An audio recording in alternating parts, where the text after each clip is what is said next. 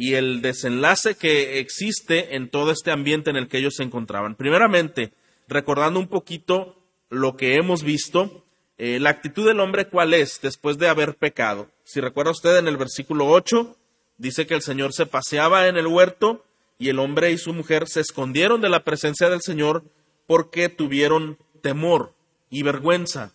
Y el Señor les llama al hombre y le pregunta en dónde estás. Y él dice, bueno, me escondí porque tuve miedo al saber que estaba desnudo.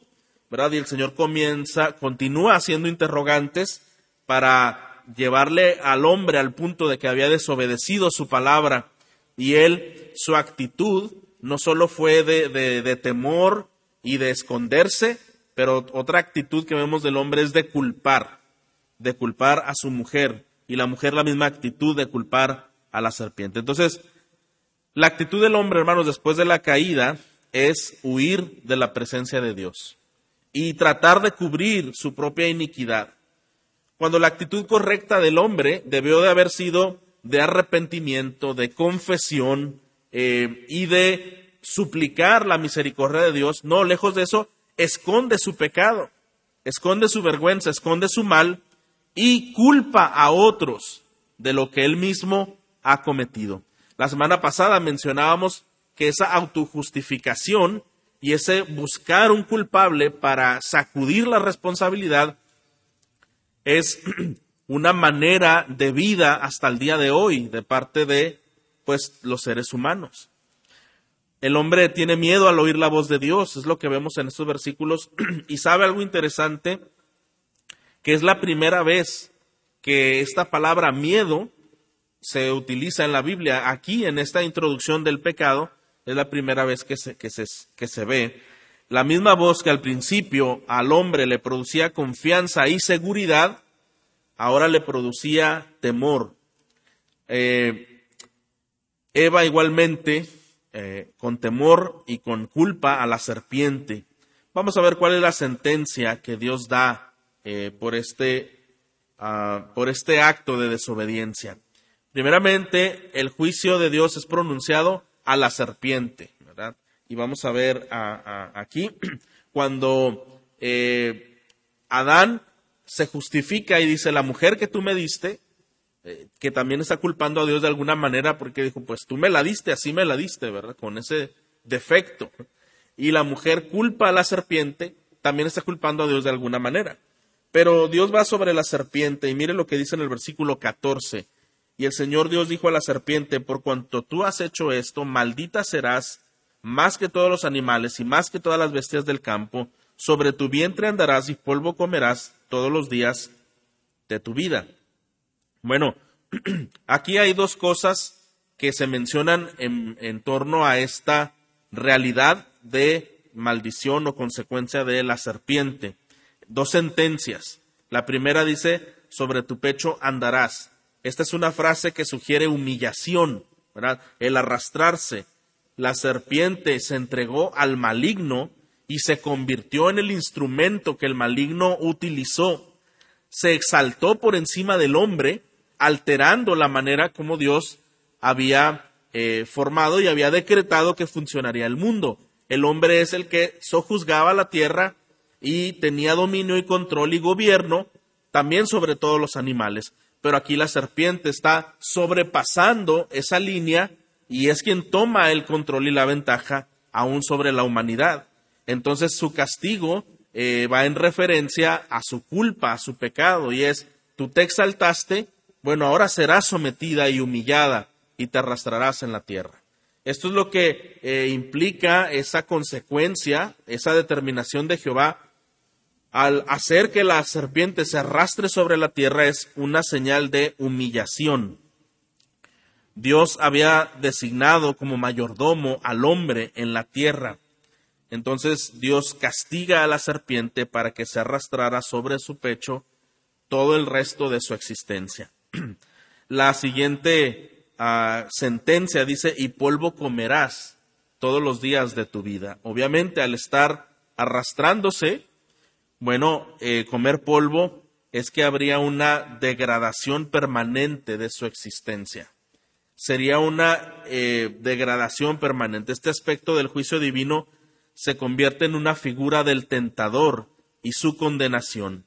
Comer polvo es un símbolo de derrota total. Hay otros textos antiguos testamentarios que cuando hablan de comer polvo significa ser derrotado, ser vencido. Y lo que Jehová le está diciendo a la serpiente es, serás humillada, arrastrándote por la tierra, y serás vencida. Serás vencida de una manera tan humillante y serás aplastada de una manera tan humillante eh, para siempre. Y esto no solo en cuanto a la serpiente, sino a quien representaba la serpiente, que era el diablo mismo. El castigo, como dije hace un momento, de la serpiente es correspondiente a la medida de su crimen, a la medida de sus actos. Ahora dice en el versículo 15, ponga mucha atención conmigo en este versículo, ya que este versículo es tan central en toda la Biblia y en el Evangelio.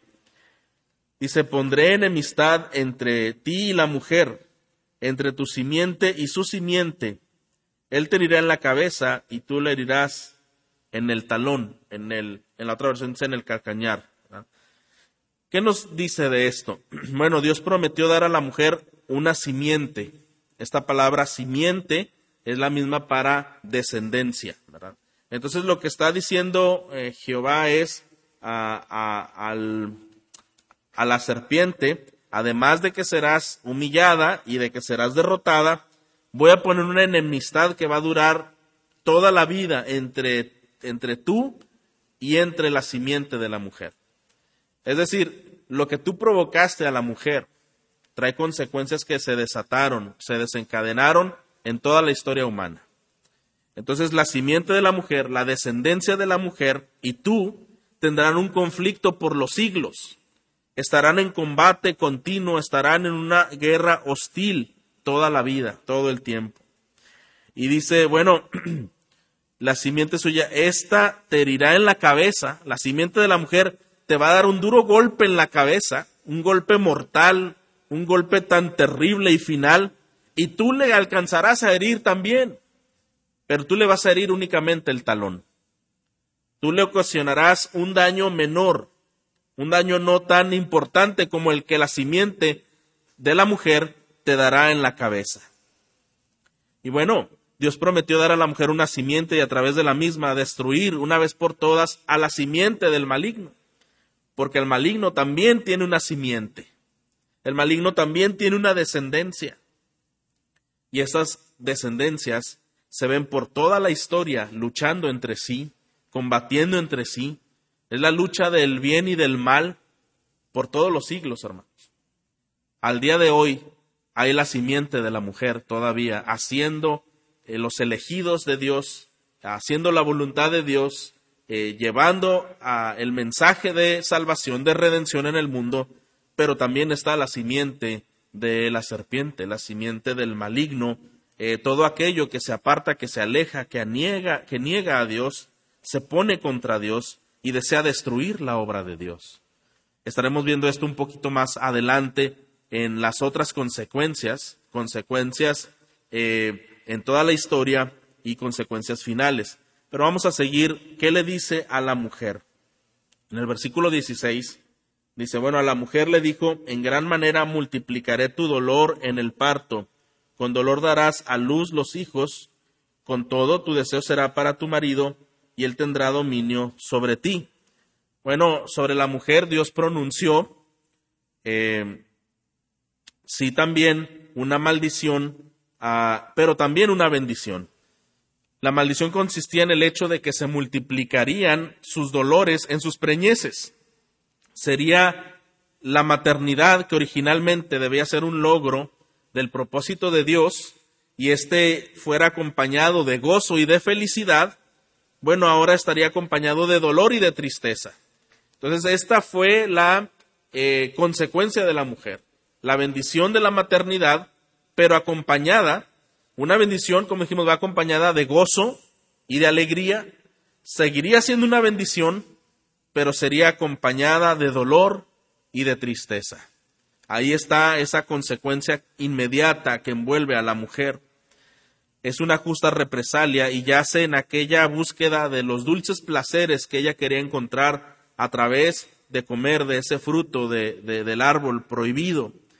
ese acto de, comer ese fruto del árbol prohibido, eh, ella no encuentra deleite.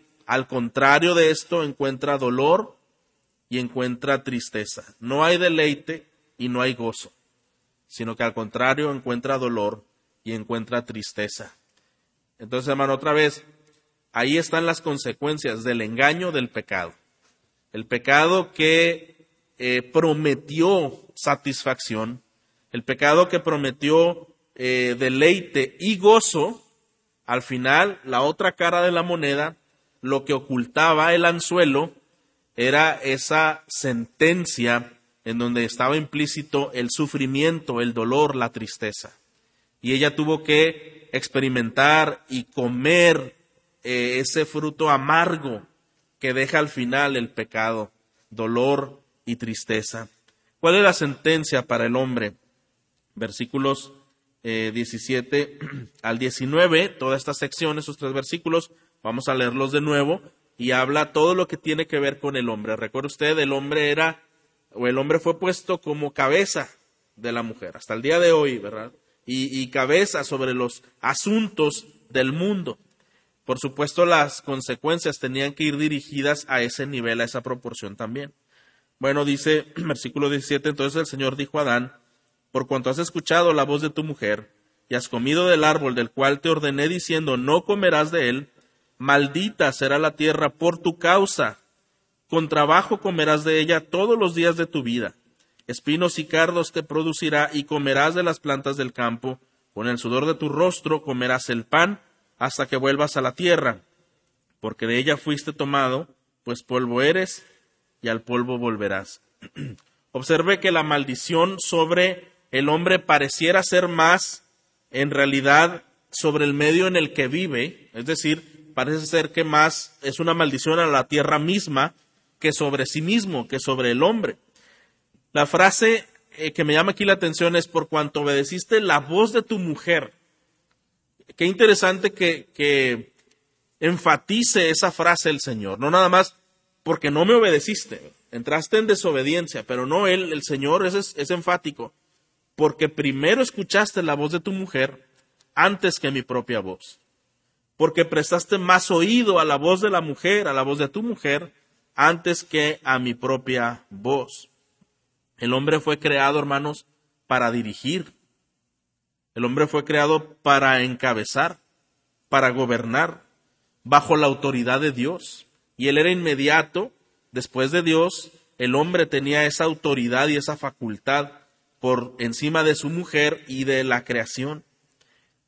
Sin embargo, él se sometió de alguna manera a la voz de su mujer. Y no solo que se sometió a la voz de su mujer, antes que a la de Dios, que desde luego esto ya es eh, el pecado que, trajo tristes consecuencias, pero la voz de su mujer era totalmente contraria a la voz de Dios. Dice el apóstol Pablo que es necesario obedecer primero a Dios antes que a los hombres. Es necesario obedecer a Dios antes que a los hombres. Y esto es algo que nosotros debemos tomar en cuenta. Aquí Adán fue desleal a Dios porque puso una voz por encima de la voz de Dios. Ahora la tierra que Él le fue dada para administrar, para dirigir, para producir, ahora esta tierra sería sometida a la autoridad de Adán con una maldición por causa de su rebelión. Es decir, Adán, ¿esto era tu responsabilidad? Bueno, ahora esta tierra estará maldecida por causa tuya. ¿Se imagina usted ese peso de culpa que usted estando a cargo de algún negocio, de algún asunto muy importante y por una mala consecuencia se pronuncie esta consecuencia, ahora ese negocio, ese asunto, tu familia, tu trabajo, tus cosas tienen esta maldición, tienen esta consecuencia. Qué terrible ha de haber sido cargar con esa conciencia por causa de Adán, la tierra fue maldecida. La frase que menciona también aquí, con dolor comerás de ella, de la tierra, todos los días de tu vida, describe la magnitud de su desobediencia. Y nuevamente, otra vez, lo que pudo haber sido gozo y deleite al participar de los frutos de la tierra, participaría de ella, de, los frutos de la tierra, pero acompañada de dolor y de tristeza, de agonía, de, cansancio, eh, algo que antes no era así. Mire lo que dice Romanos 8:20, voy a dar lectura a este texto. Dice, porque la creación fue sujeta a vanidad, no por su propia voluntad, sino por causa del que la sujetó en esperanza. La, tierra fue sujeta a vanidad eh, por causa del hombre. La maldición de la tierra implica entonces ahora que la agricultura se convierte en una tarea agónica para el hombre, una tarea difícil para el hombre. Lo que debió de ser un deleite, como dije hace un momento, se convierte en un arduo trabajo. Y entonces esta es una de las consecuencias para el hombre, que en realidad también es una consecuencia para la tierra. Pero hay una provisión para el hombre. En medio de toda esta tragedia, en medio de todas estas consecuencias, que hasta ahora solo hemos visto las consecuencias inmediatas, lo que tiene que ver con estos ah, protagonistas en el relato, la serpiente, la mujer y el hombre, bueno, hay una provisión que se ve ahora de parte de Dios. Miren el versículo 20. Adán continúa haciendo algunas cosas. Dice, el hombre le puso por nombre Eva a su mujer, porque ella es la madre de todos los vivientes. ¿Qué significa esto? Bueno, el hombre Eva, el nombre Eva significa vida o significa viviente.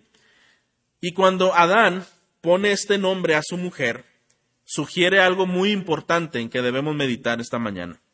Sugiere que esto es un testimonio de que Adán está mostrando cierta fe en lo que ha escuchado de la palabra de Dios. En, en 3.15, donde Jehová pronuncia maldición a la serpiente y le dice, bueno, la simiente de la mujer, Jehová está diciendo, la mujer va a dar vida, va a engendrar descendiente, va a engendrar vida en otros, y esa simiente te va a herir y te va a aplastar y te va a humillar. Entonces Adán está tomando en cuenta la instrucción que está dándole a la serpiente, lo que el Señor está diciendo, y Adán lo cree. Entonces este es un testimonio de la fe de Adán. Habiendo escuchado la promesa de Dios, Adán concluyó entonces que Eva sería madre, ¿verdad? No solo de toda la raza, como es lo que el texto está diciendo, sino que de manera particular sería la madre de la naturaleza humana de la simiente prometida. Es decir, que esa simiente de, la mujer estaría preservándose por las edades hasta que llegara el tiempo del gran desenlace. Esta declaración sugiere que Adán había creído en la gracia de Dios. ¿Recuerda usted algo que dijimos la semana pasada? Después de que el hombre pecó, la mujer pecó, ellos se escondieron. Y escondidos en su pecado, en su vergüenza, en su traición, Dios tiene iniciativa para buscarlos. Él les llama nuevamente, no los abandonó, no los dejó, no permitió que una bestia misma en ese momento les devorara o algo más terminara con sus vidas. El Señor se acercó a través de su voz y aunque hay consecuencias, por estas faltas graves de desobediencia, también hay una promesa que se vislumbra de restauración, de paz y de bienestar. Y Adán está entendiendo, esto que hice es causa de mi desobediencia, pero Dios me buscó. Y ahora le está diciendo a Eva, a la mujer, que ella será madre de vivientes y que de esos vivientes vendría la simiente escogida para eh, combatir la maldad en el mundo. Y él acepta esta gracia con fe. Y entonces eh, Adán pone ese nombre a su mujer en referencia a esta creencia de parte de la palabra de Dios. Eh, esta declaración nos habla que Adán fue atento a esas palabras de Dios algunos llaman Génesis 3.15 como el protoevangelio.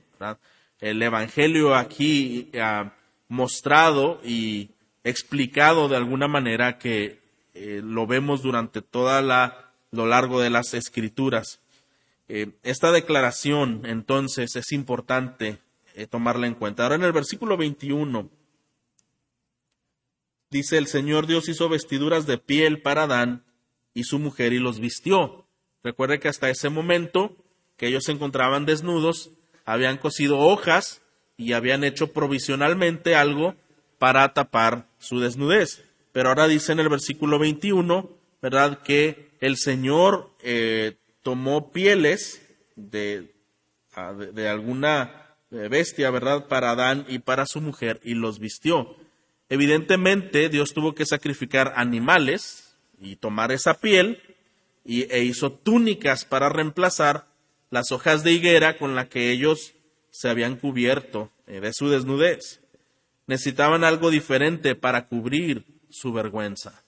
Y esas túnicas de piel tienen también un significado que estaremos analizando como las consecuencias a lo largo de la historia. Pero hasta aquí estamos viendo y un autor menciona, ahí se puede ver ya parte de lo que es la expiación. El que haya tenido que haber sangre, eh, muerte en algunos de los animales y haber tomado la piel para cubrir una necesidad en la vida del hombre, habla parte de ese plan de redención que el Señor tiene. Recuerde cuando Juan el Bautista vio a Jesús y dijo, He aquí el Cordero de Dios que quita el pecado del mundo. Si usted recuerda la, la vida de los judíos, sus ceremonias y su religión, eh, tiene mucho que ver con sacrificios, con ofrendas, llevar animales y a ofrendarlos eh, su muerte y a través de su muerte buscar una limpieza o una ser restaurados, una sustitución de ese pecado, de esa falta. Aquí estamos viendo algo similar desde el inicio. Eh, algunos tuvieron que morir para sustituir la vergüenza, la necesidad de ser cubiertos de pieles. Pero mire, también hay otras consecuencias más en el versículo 22 en adelante, 22 al 24. Voy a leer e intento explicar este, estos pasajes. Dice, entonces el Señor Dios dijo, ahora el hombre ha venido a ser como uno de nosotros, conociendo ellos el bien y el mal. Cuidado ahora, no vayan a extender su mano y tome también el árbol de la vida y coma y viva para siempre. Dice, y el Señor Dios los echó del huerto de Edén para que labrara la tierra de la cual fue tomado. Expulsó pues al hombre y al oriente del huerto de Edén puso querubines y una espada encendida que giraba en todas direcciones para guardar el camino del árbol de la vida. Bueno, la declaración de Dios respecto a esta nueva condición del hombre ahora es como uno de nosotros, es necesario explicar. Es un cumplimiento parcial de lo que la serpiente dijo. ¿Se acuerda que la serpiente dijo, sabe Dios que serás como Él si tú comes de este fruto? Y uno pudiera decir, bueno, aquí Dios también está diciendo eso. La palabra dice, ahora es como uno de nosotros. ¿Pero a qué se refiere? Bueno, que era uno como Dios en cuanto al conocimiento del bien y del mal, pero de una manera limitada, ya que el hombre conoce el bien y conoce el mal solamente de una manera experimental y no de la forma en que Dios conoce todas las cosas. Dios conoce a través de su atributo de omnisciencia, que todo lo sabe, y la Biblia nos dice, ¿verdad? Si me escondiera al fondo del mar, si me fuera a lo más recóndito del mundo, no me puedo esconder porque ahí estás tú, ahí va tu presencia. El hombre no tiene ese conocimiento. El hombre no puede saber lo que será el día de mañana, no puede discernir las intenciones del corazón tampoco, porque dice la Biblia, eso solamente lo puede discernir el Señor. Engañoso es el corazón y perverso más que todas las cosas. ¿Quién lo conocerá? Jehová es el que pesa los corazones. Es el único que tiene el conocimiento completo de todas las cosas. El hombre solo tenía un conocimiento parcial de lo que era el bien y el mal de manera experimental. Por eso se refiere, son como Dios en cuanto que conocen bien y el mal, pero no en plenitud. Dios es el único que sabe entonces todas las cosas, tanto fácticas como las posibles en el sentido de conocer lo bueno y lo malo, entonces es que el hombre se acerca a, esa, eh, a ese conocimiento de Dios. Pero tristemente, hermanos, llegando a conocer el mal, el hombre ahora no puede evitar cometerlo. Y aunque él eh, conoce lo bueno también, es incapaz de hacer lo bueno de la misma manera. Lo que esto nos dice, pues es que esto da lugar a la desgracia humana. Adán y Eva, al igual, al igual que todos los descendientes de ellos, comienzan a experimentar una vida de miseria y de múltiples fracasos, y estos conducen a la perdición eterna. ¿Cómo se ha agravado el problema que parecía no tener ninguna implicación ni consecuencia? ¿Cómo ese, eh, esa invitación que la serpiente hizo a la mujer, no te va a pasar nada, sabe Dios que lo único que te puede pasar es que tú vas a ser como Dios. Realmente lo que vas a experimentar es algo positivo para ti. Nada malo va a venir detrás de todo esto. Y aquí estamos viendo la gran mentira, el gran engaño. Porque la mujer y el hombre, la tierra y toda la humanidad hemos sido inmersos en todas estas consecuencias que fueron el resultado de la desobediencia. La única posibilidad de liberación descansa sobre la obra de redención realizada, desde luego, hermanos, en la cruz del Calvario. Explicando un poco de esto, cuando la simiente de la mujer, que es Cristo, Jesús el Mesías, aplasta la cabeza de la serpiente de manera definitiva. Solo mediante la fe en el sacrificio de Cristo es que el pecador puede ser librado de la muerte segunda, de esa condenación eterna. Pero continuando con esta parte de las primeras consecuencias, se ha hecho como uno de nosotros. Algunos mencionan por qué Jehová dice como uno de nosotros, porque habla en plural. Bueno, la manera más justa de interpretar es que hace una alusión a la Trinidad, ¿verdad? A, las tres personas de, Dios, eh, y no como algunos sugieren que quizá Dios está hablando en un tono celestial y está haciendo una comparación como la vida celestial, es decir, que está hablando con los ángeles, diciendo va a ser uno como nosotros, porque al fin de cuentas el ángel es también una creación y tiene una limitación y en ningún sentido podría igualarse o compararse con Dios. Por eso es que se piensa que es más justo que esto está hablando acerca de la Trinidad. Por eso dice será uno como nosotros. Y algo también interesante es, ahora pues no sea que alargue su mano, dice este texto, y tome también del árbol de la vida y coma y viva para siempre. El árbol de la vida poseía la virtud de impartir vida física permanente en el hombre. Algo de esto comentó también el pastor Jaime.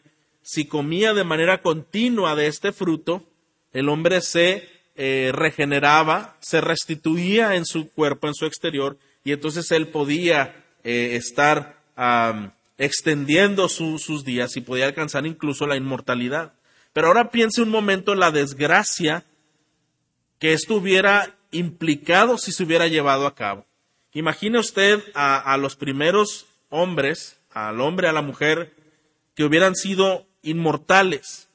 Hubieran sido inmortales, sí, pero en su condición de pecador, con toda la miseria y esa que esa condición conlleva en sí misma. Con todo ese pecado, con toda esa corrupción, con toda esa maldad. Hoy vivimos en tiempos de mucha maldad. Yo creo que todos estamos de acuerdo con esto. Y, quizá cada década nos sorprendemos más cómo la, maldad es más pública, cada vez es más evidente. Antes quizá era un poquito más discreta, eh, era un poquito más reservada en los medios, en, la música, en el arte, en, las expresiones eh, visuales y todo lo demás, pero cada vez es más descarada y cada vez es más eh, también promovida en el mundo. Pero entonces imagine a un hombre viviendo eternamente en esa maldad y maldad y maldad que parece no acabar sino aumentar. En verdad que sería una gran tristeza y sería una eh, una carga tan difícil o imposible de llevar viviendo con tanta maldad. Recuerde cuando habla de Lot viviendo en medio de, de, un, de una nación llena de pecado y dice, afligía su alma justa. ¿Se acuerda? En medio de ese ambiente tan lleno de pecado y de maldad. Y esa palabra afligir significa torturar. Esta no es una, este no es una acción agradable, ¿verdad? El ser torturado el que el dolor venga continuamente a estar haciéndose presente en tu cuerpo, en tu vida. Bueno, eso sería si la humanidad fuera eterna con todo y su pecado, sería una vida de tortura. Sería una vida terrible. ¿Cuánta tristeza, hermanos, causa el pecado? Imagínese vivir viendo lo que vemos cada vez aumentando y progresando su maldad y tener que soportarlo y tener que asimilar que las cosas son así. Eso es una tortura y eso sería lo peor que hubiera pasado. Pero Dios en su misericordia expulsa al hombre, porque dice aquí que eh, lo sacó, eh, el hombre no hubiese conseguido la razón principal por la que fue creado si hubiera sido inmortal. Es decir, la razón por la que el hombre fue creado era vivir en comunión con Dios. Pero en el versículo 23 dice que el hombre es expulsado, en otros dice y lo sacó solamente, pero la palabra que más es, es correcta es que lo expulsó. Nosotros cuando escuchamos esa palabra, pues no es una palabra muy positiva. Expulsar es pues correr, ¿verdad? Lo corrió de ahí, sí lo sacó de una manera muy enfática eh, del huerto del Edén y ahora se dedicaría a labrar la tierra. Y no solo eso, bueno, Adán tenía que esforzarse labrando la tierra y estar a, merced de lo que la tierra dara para su, su, sustento. De alguna manera, hermanos, el pecado ahora había convertido a Adán en un esclavo que vivía a las expensas de lo que la tierra produciera y ya no como un señor. Es una de las consecuencias. También vivía en una cierta esclavitud. Ahora, la expulsión de Adán y Eva del huerto no solo limitaba el ámbito de lo físico, de lo territorial en ese momento, también de lo espiritual, pues la comunión entre Dios y el hombre fue eh, resquebrajada en ese, en, ese, en ese mismo instante. Hay una pared divisoria que el pecado se levantó, que el pecado levantó, que separó al hombre de Dios, de la comunión con Dios. Y esto nos, nos dice entonces cómo fue esa trágica consecuencia donde ellos son expulsados del huerto. Entre las consecuencias cuando dice que de, a Adán del polvo, eh, al polvo volverás, del cual fuiste tomado. Bueno, hermano, está hablando de la consecuencia de la muerte. Ya no iba a vivir eternamente porque el Señor lo expulsó del árbol de la vida y lo sentenció a una muerte física. Entonces la muerte viene ahí también como un resultado de la desobediencia. Qué grave ha sido este mal de haber pecado y desobedecido la voz de Dios. Ahora dice también en el versículo final, en el versículo 24, eh, que había, el Señor había puesto querubines y una espada encendida que giraba en todas direcciones para guardar el camino del árbol de la vida. Bueno, es interesante que eh, el rol bíblico que vemos cerca de los querubines es que son seres angelicales que están al servicio de, una guardia, son protectores, son como esos vigilantes eh, que están cuidando algo en especial, eh, guardan de alguna manera la presencia del rey del universo, son su escolta oficial. Recuerda usted, el arca del pacto era guardada por querubines. Eran esos ángeles especiales para guardar la pureza, la santidad de Dios de alguna manera a través de lo que era el arca. Solo a través del pacto puede restaurarse la comunión entre Dios y el hombre. Bueno, si hasta aquí, hermano, hemos visto cómo han sido las consecuencias inmediatas, vamos al segundo punto, que son las implicaciones en la historia de la humanidad. Y esto es, tiende a ser más breve, pero también tiende a ser más explícito y más profundo. Entonces vamos a ver primero, ¿recuerda usted a quién fue el primero que Jehová pronunció juicio, pronunció sentencia? Fue hacia la serpiente. Una vez que cuestionó al hombre y cuestionó a la mujer, Jehová comienza el juicio con la serpiente. Pero este juicio sobre la serpiente, mire lo, que, lo que vimos, bueno, el término simiente, cuando dice la simiente de la mujer te herirá en la cabeza. Ese término simiente se usa, por ejemplo, en 1.27 de Génesis, con referencia a Abraham y a su descendencia. O sea que el vocablo se usa tanto en término colectivo, implica simiente como descendencia de muchos, puede usarse en cuanto a una comunidad, en cuanto a una tribu, en cuanto a un pueblo, en cuanto a toda una raza, ¿verdad? Los descendientes, pero también puede usarse esa palabra simiente como un término individual, es decir, a un solo descendiente. De modo que la promesa que la simiente de la mujer estaría en pugna con la simiente de la serpiente se refiere que hay una historia de dos simientes, dos semillas, dos descendientes, los descendientes de la mujer y los descendientes de la serpiente. Esto habla de esta historia continua de hostilidad entre el maligno y los elegidos de Dios. Entre el maligno y el elegido de Dios, Jesucristo, pero también hablándolo de manera plural, de manera más general, en la historia, hermanos, es esta maldad, esta hostilidad que estaría entre los que son seguidores del maligno y los escogidos de Dios. Y esta guerra, hermano, ha estado siempre, desde ese momento. Mire algunos textos que nos dan luz a este respecto. Mateo 23, 33, que es lo que Jesús dice a hijos de la simiente, a descendientes de la serpiente. Dice, serpiente, camarada de víboras, ¿cómo escaparán del juicio del infierno? En la otra versión dice generación de víboras, ¿verdad? ¿Cómo escaparán del juicio del infierno? Le está hablando a hombres religiosos que están cuestionando a Jesús, eh, que están buscando hacer caer a Jesús y que tienen la intención de que Jesús también no lleve a cabo la obra eh, celestial.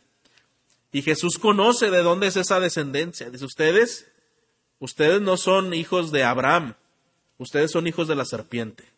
Qué interesante, hermano, que se utiliza este lenguaje en la Biblia, Jesús conociendo que hay dos simientes, la simiente de la mujer y la simiente de la serpiente, y él identifica, ustedes no son de la simiente de la mujer, no son de la simiente de Abraham, ustedes son de la simiente de la serpiente, generación de víboras.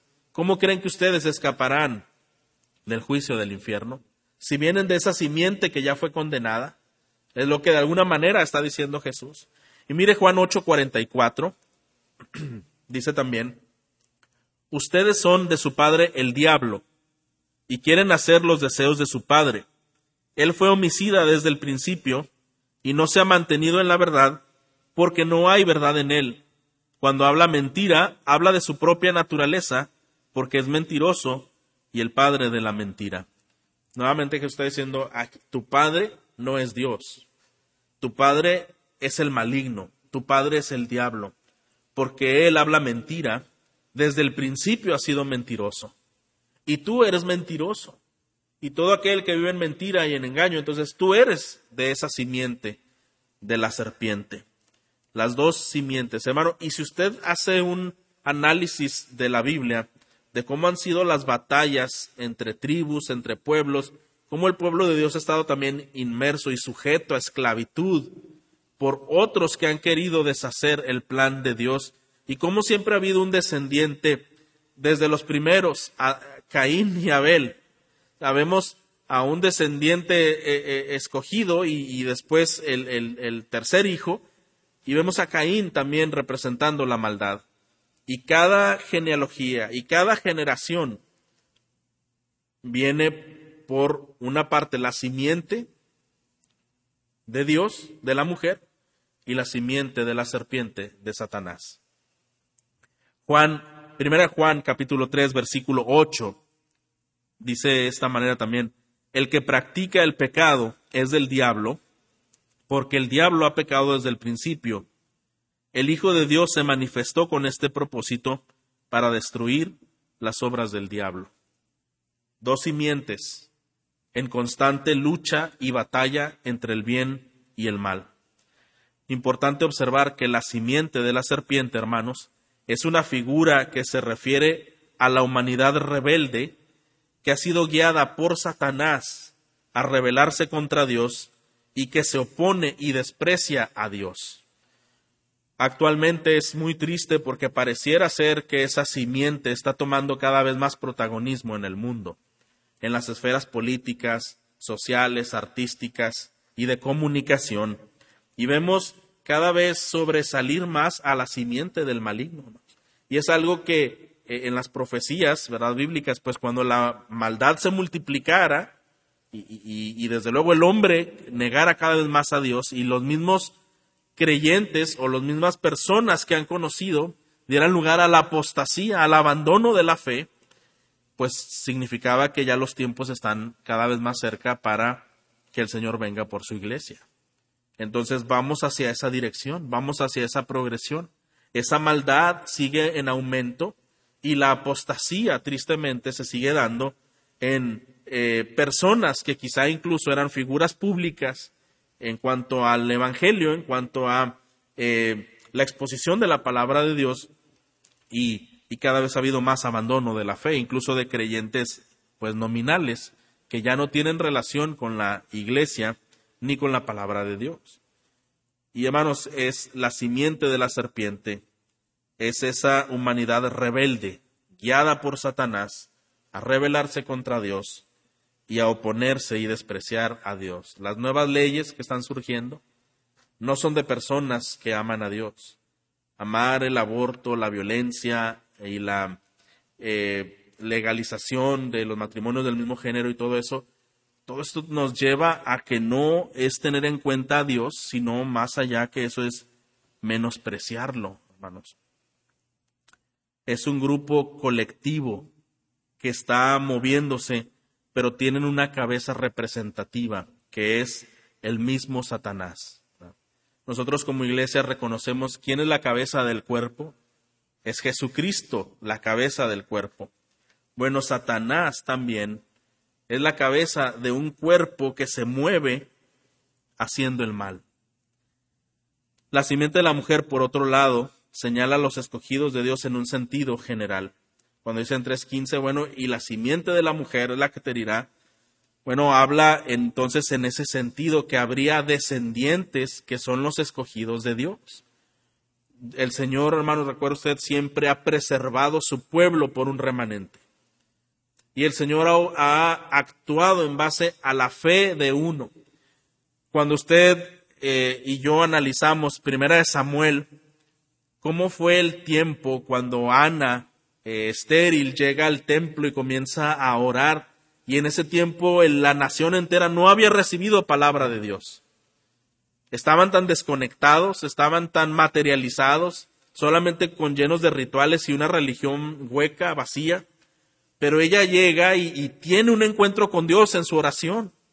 Ella está orando con fe, ella está pidiendo al Señor por eh, tener un hijo y dedicarlo al Señor.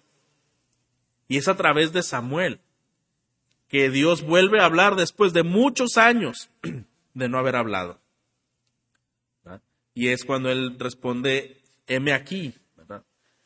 Y, y vemos, hermanos, el Señor comienza a hacer cosas en su pueblo a través de ese profeta escogido desde su niñez. un profeta cuando una nación estaba en rebeldía y en ese entonces no había rey. Y Samuel fungía de una manera muy especial eh, como un líder nacional, como un guía para la nación. Después ya pues hubo establecimientos de reyes y todo esto. Pero el Señor ha, movido, ha usado Recuerde cuando fue destruido Sodoma y Gomorra, intercedió Abraham y el Señor se acordó de la oración de Abraham. Esa eh, simiente de la mujer está activa todavía en el mundo, los escogidos de Dios, la iglesia del Señor, moviéndose en la tierra. La frase, cuando pasamos ahora a las implicaciones eh, de la sentencia de la mujer, dejando a un lado la serpiente, en 3.16, donde le dice, tu deseo será para tu marido. Bueno, esto parece ser una acción eh, talónica, es decir, medida por medida, es como que el resultado de lo que hiciste. La idea sería, tú influiste en tu marido a que él hiciera lo que tú querías que hiciera. Bueno, por consiguiente, ahora tú y tu descendencia femenina estarán sometidas a sus esposos. Estamos hablando, hermano, ahora de implicaciones que tienen que ver con la historia. Ya vimos las consecuencias de primera mano, las primeras consecuencias, las inmediatas hacia la serpiente, hacia la mujer, hacia el hombre.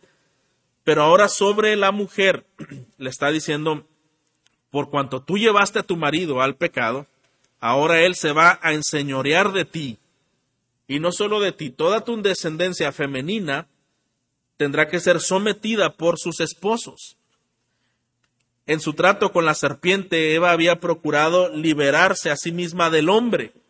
Ella se volvió independiente en ese momento, pero ahora llevaría la carga de su deseo por el hombre en sujeción a él.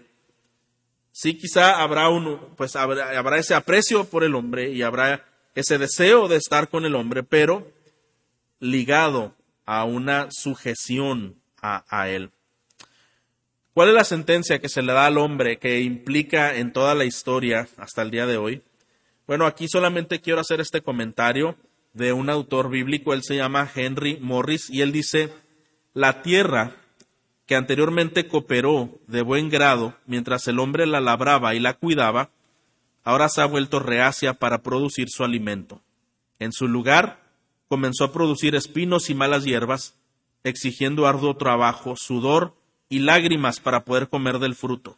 Y finalmente, a pesar de todo el trabajo, la muerte triunfaría y el cuerpo del hombre regresaría al polvo del que fue tomado. Esa desobediencia de Adán las consecuencias que trascendieron a la historia de la raza humana, y ahí estamos envueltos nosotros, es que entonces ahora la tierra iba a producir espinos y cardos. Eh, estos no son para alimento y lo sabemos. Estos son estorbos que se tienen que quitar, que a veces pueden contaminar, que a veces pueden ocultar el verdadero producto. Y ahora exigía un arduo trabajo y sudor, lágrimas para poder comer de ese fruto. Esta es consecuencia que trasciende hasta el día de hoy, desde que ella es obediente. Pero eso no es lo peor. Lo peor es que le dice, al polvo volverás. Del polvo que tú fuiste tomado, a ese polvo volverás, porque tú eres polvo. Bueno, es que la muerte triunfaría. Y como sabemos, hermanos, ninguno de nosotros puede vivir físicamente para siempre. A raíz de esa terrible desobediencia, experimentamos la muerte física hasta el día de hoy. Y esa muerte física, por supuesto, pues nos habla que esta muerte ha triunfado, triunfaría, y el cuerpo del hombre pues regresaría al polvo. ¿Cuántas implicaciones existen hasta hoy por esa desobediencia? Vimos también en esta parte que había una provisión para el hombre. ¿Y qué pasó cuando eh, Jehová vio al hombre y a la mujer eh, desnudos, que se habían cosido hojas de higo para taparse? Bueno, vimos también que, Jehová les dio eh, túnicas de piel para que cubrieran su desnudez. Dijimos hace un momento que algo había especial en esas túnicas que Jehová hizo. Varios teólogos enfatizan que la narrativa de este texto proyecta eh, un mensaje mucho más lejos y más profundo. Se nota una clara eh, lección acerca de la obra expiatoria, es decir, hubo sacrificio y hubo derramamiento de sangre para que ellos fueran cubiertos con esas pieles. Mire lo que dice Hebreos 9:22. Y según la ley, casi todo ha de purificarse con sangre, y sin derramamiento de sangre no hay perdón. Esa era una primera señal de lo que iba a suceder después con el sacrificio de Cristo. Era necesario el sacrificio para que existiera la restitución. Era necesario el derramamiento de sangre para que hubiera perdón por los pecados. Todo esto eran señales que indicaban la progresión de la obra de redención de Dios. Esta obra expiatoria de Cristo en la cruz, la sangre derramada en el Calvario, la muerte del Cordero de Dios, es el único sacrificio que quita el pecado del mundo. Y ahora vamos al tercer punto y el último, y también el de mayor progresión, también el de mayor emoción que debe llenar nuestros corazones y nuestras mentes de esa perspectiva eterna, puesto que cuando el Señor pronunció condenación a la serpiente, a la mujer, al hombre, que esto implicaba la tierra y la descendencia, también el Señor pronunció un juicio eterno. Y vamos a ver primero eh, el juicio de Dios pronunciado sobre la serpiente. Vimos ahí un conflicto entre la serpiente y la mujer a raíz de Génesis 3.15 ya no se tocan ahora por separado, están juntos. la mujer y la serpiente en constante combate por los siglos, por las edades, hasta el día de hoy. Bueno, el término simiente no solo se refiere a la simiente eh, corporal, a una simiente grupal, como ya dijimos, son descendencias, son generaciones, son genealogías, son tribus, son razas, en fin. No, la simiente también tiene una connotación individual, es decir, un descendiente, aquí está caracterizando a un descendiente. ¿Qué descendiente de la mujer es el que habla Génesis 3.15?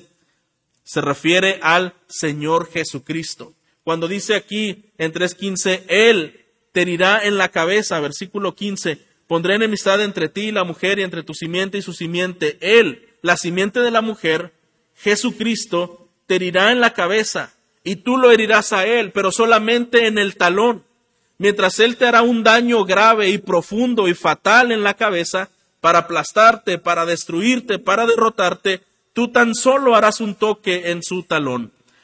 Bueno, esta frase eh, en el calcañar o en el talón también es personal.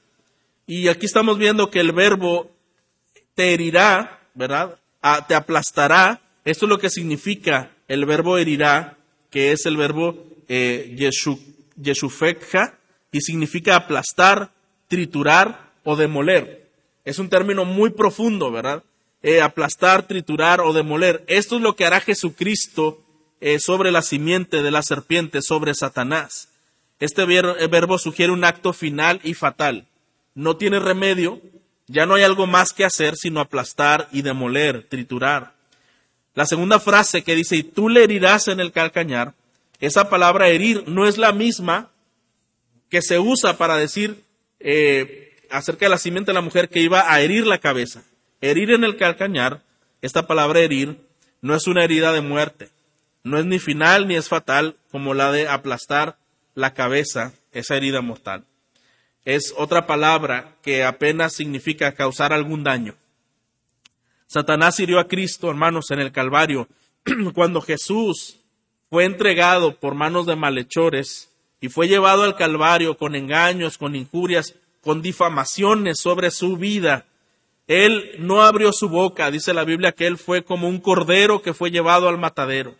Y estando allí, él no puso, eh, no interpuso su, su poderío para castigar, se sometió a la voluntad de Dios y en esa cruz él estuvo dispuesto a pagar el precio de nuestros pecados. En esa cruz es donde el enemigo hirió el talón de la simiente de la mujer.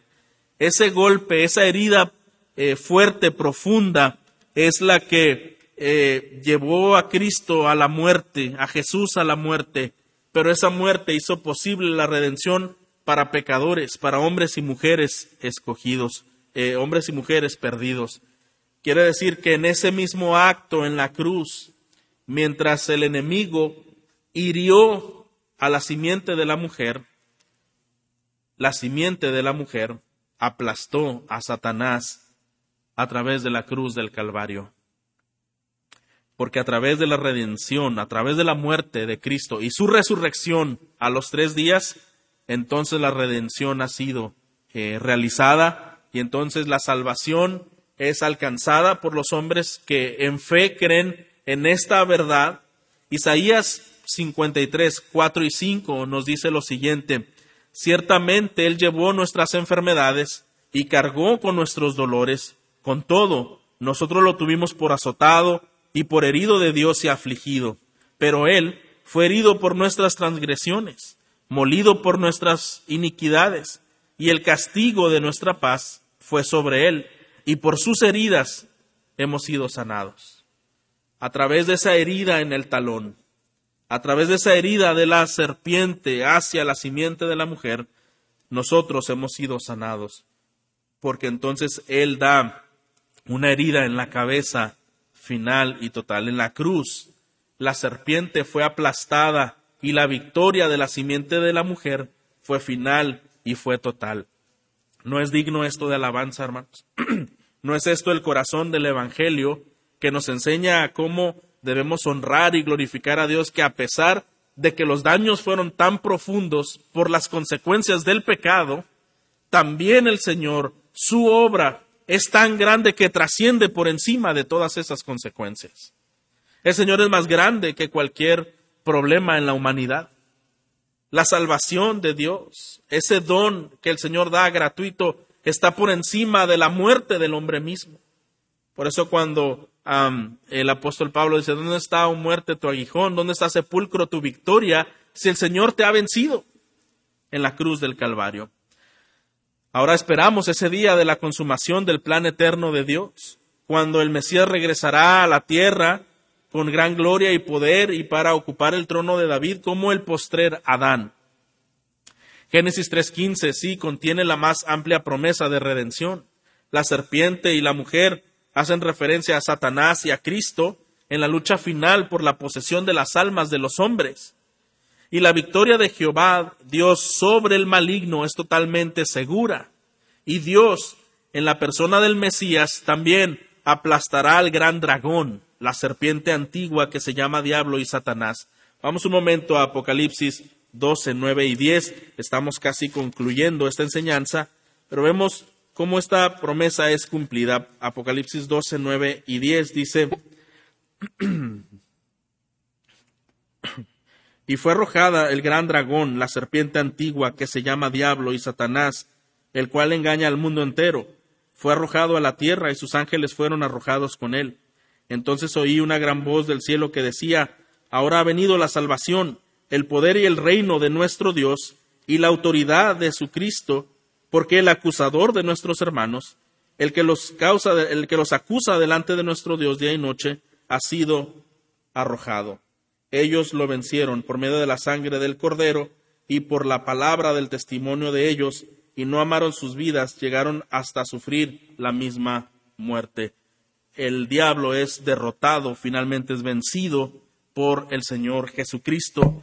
En la sentencia que el hombre había escuchado sobre sí, hermanos, bueno, también tenemos esta eh, conclusión, este gran desenlace es el postrer Adán es decir, el Mesías, vino para destruir el pecado y la muerte, mediante el sacrificio de la cruz y su gloriosa resurrección. Mientras todo fue destruido, bueno, el Señor viene a restaurar. Mire, por ejemplo, Hechos 3:21 dice, el cielo debe resubir hasta el día de la restauración de todas las cosas, acerca de lo cual Dios habló por boca de sus santos profetas desde tiempos antiguos. El día de la restauración de todas las cosas. La creación presente, hermanos, está sujeta a vanidad e inutilidad en lo que respecta al propósito original de Dios, pero cuando venga el Mesías, todo esto será restaurado. Dice Habacuc 2.14, porque toda la tierra será llena del conocimiento de la gloria de Jehová, como las aguas cubren el mar. ¿Cuál es la provisión que Dios dio al hombre? En el postrer Adán haría el sacrificio final por el pecado y mediante ese sacrificio haría una provisión. ¿Se acuerda cuál fue la provisión inmediata con la que el Señor cubrió la desnudez de Adán y Eva? Les dio túnicas de piel para que ellos se cubrieran. Bueno, hermano, en el postrer Adán, cuando venga, mediante ese sacrificio eh, de Cristo, habría una provisión para cubrir de pecado y de injusticia y de vergüenza al hombre con un manto de justicia ya no con la piel de, una, de un animal, sino con la justicia de Cristo, el hombre mismo sería vestido, con una vestidura de salvación que será otorgada a los redimidos, es otorgada a los redimidos. Por eso es con su manto que nos ha cubrido de nuestro pecado y de nuestra maldad y nos ha envuelto de su santidad, de su redención, de su perdón y de su propósito. Para concluir, hay un autor que menciona tres desórdenes que se vieron en toda esta historia que acabamos de eh, mencionar. Tres desórdenes que aparecen en la vida humana como resultado de la entrada del pecado. El primero, en las relaciones personales. Hay una enajenación y una brutalización del amor sexual. Eso es una de las consecuencias que hasta el día de hoy está trayendo una asolación terrible a la sociedad humana. Él dice, estas pasiones a la postre asolarán la sociedad humana. Este terrible eh, em, énfasis pervertido y desvirtuado de las relaciones sexuales se ha brutalizado y está trayendo un enorme maleficio a la raza humana. El segundo, en el ámbito físico, el ser humano libra una terrible batalla por sostenerse diariamente.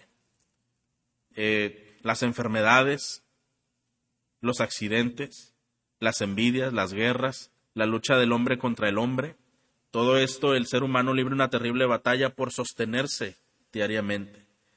Y número tres, en la esfera espiritual, el hombre que fue expulsado del huerto, desde ahí se convierte en un enemigo de Dios, y no solo eso, también se convierte en un enemigo del mal.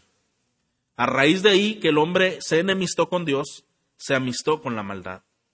Y esto está en, en una proliferación en nuestros días. El pecado de Adán trajo cuatro consecuencias en una esfera teológica. Una de ellas es que la culpa de su primer pecado fue imputada a toda la raza humana en virtud de que Adán ocupa la posición representativa de toda la posteridad delante de Dios. Él pecó, todos pecamos. Él transgredió, todos transgredimos. Él fue sentenciado a muerte, todos los demás morimos. Siguiente también, el pecado original está adherido al hombre que ha heredado esa naturaleza de su representante. Toda la simiente, toda la descendencia del primer habitante, ya nacemos con una eh, naturaleza pecaminosa y esto lo sabemos. De modo que el pecado ha afectado todas las áreas de la vida, lo físico, lo emocional, lo espiritual y lo intelectual. Todas las áreas han sido afectadas por el pecado. También el hombre es totalmente incapaz de producir algo por sí mismo que esto haga, el conseguir, haga conseguir el favor de Dios. Nada de lo que el hombre haga puede conseguir el favor de Dios, mucho menos la salvación. Todas nuestras obras son como trapos de inmundicia, dice la palabra de Dios. Y finalmente, hermanos, a causa de la caída de la raza humana, esta está sujeta al castigo eterno, no solo a morir físicamente, que ya en sí mismo podemos verlo como una gran tragedia, pero está sujeta a la muerte eterna. Esa es la consecuencia más grande, hermanos. De todo lo que podemos resumir eh, de consecuencia que fue dictada a la serpiente, a la mujer, al hombre, y comer con esfuerzo y, y, con dolor dar a luz en el caso de las mujeres, y todas las demás consecuencias, lo más triste es la muerte eterna de el hombre perdido sin Dios. Pero en esta historia también hemos dicho que la simiente de la mujer, el linaje, la descendencia que se va a ver en todo Génesis, desde una genealogía a otra, desde una descendencia a otra, hasta llegando a Jesucristo, es quien vino a aplastar la cabeza de la serpiente y ponerle una sentencia final, porque Jesucristo derrotó a la serpiente en la cruz del Calvario.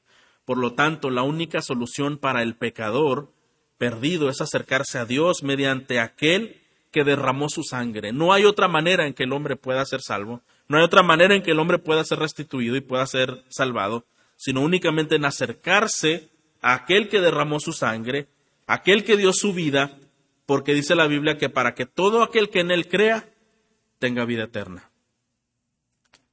Quizá alguna persona que escucha este mensaje entenderá cómo está su situación alejada de Dios como consecuencia de ese pecado que entró al mundo.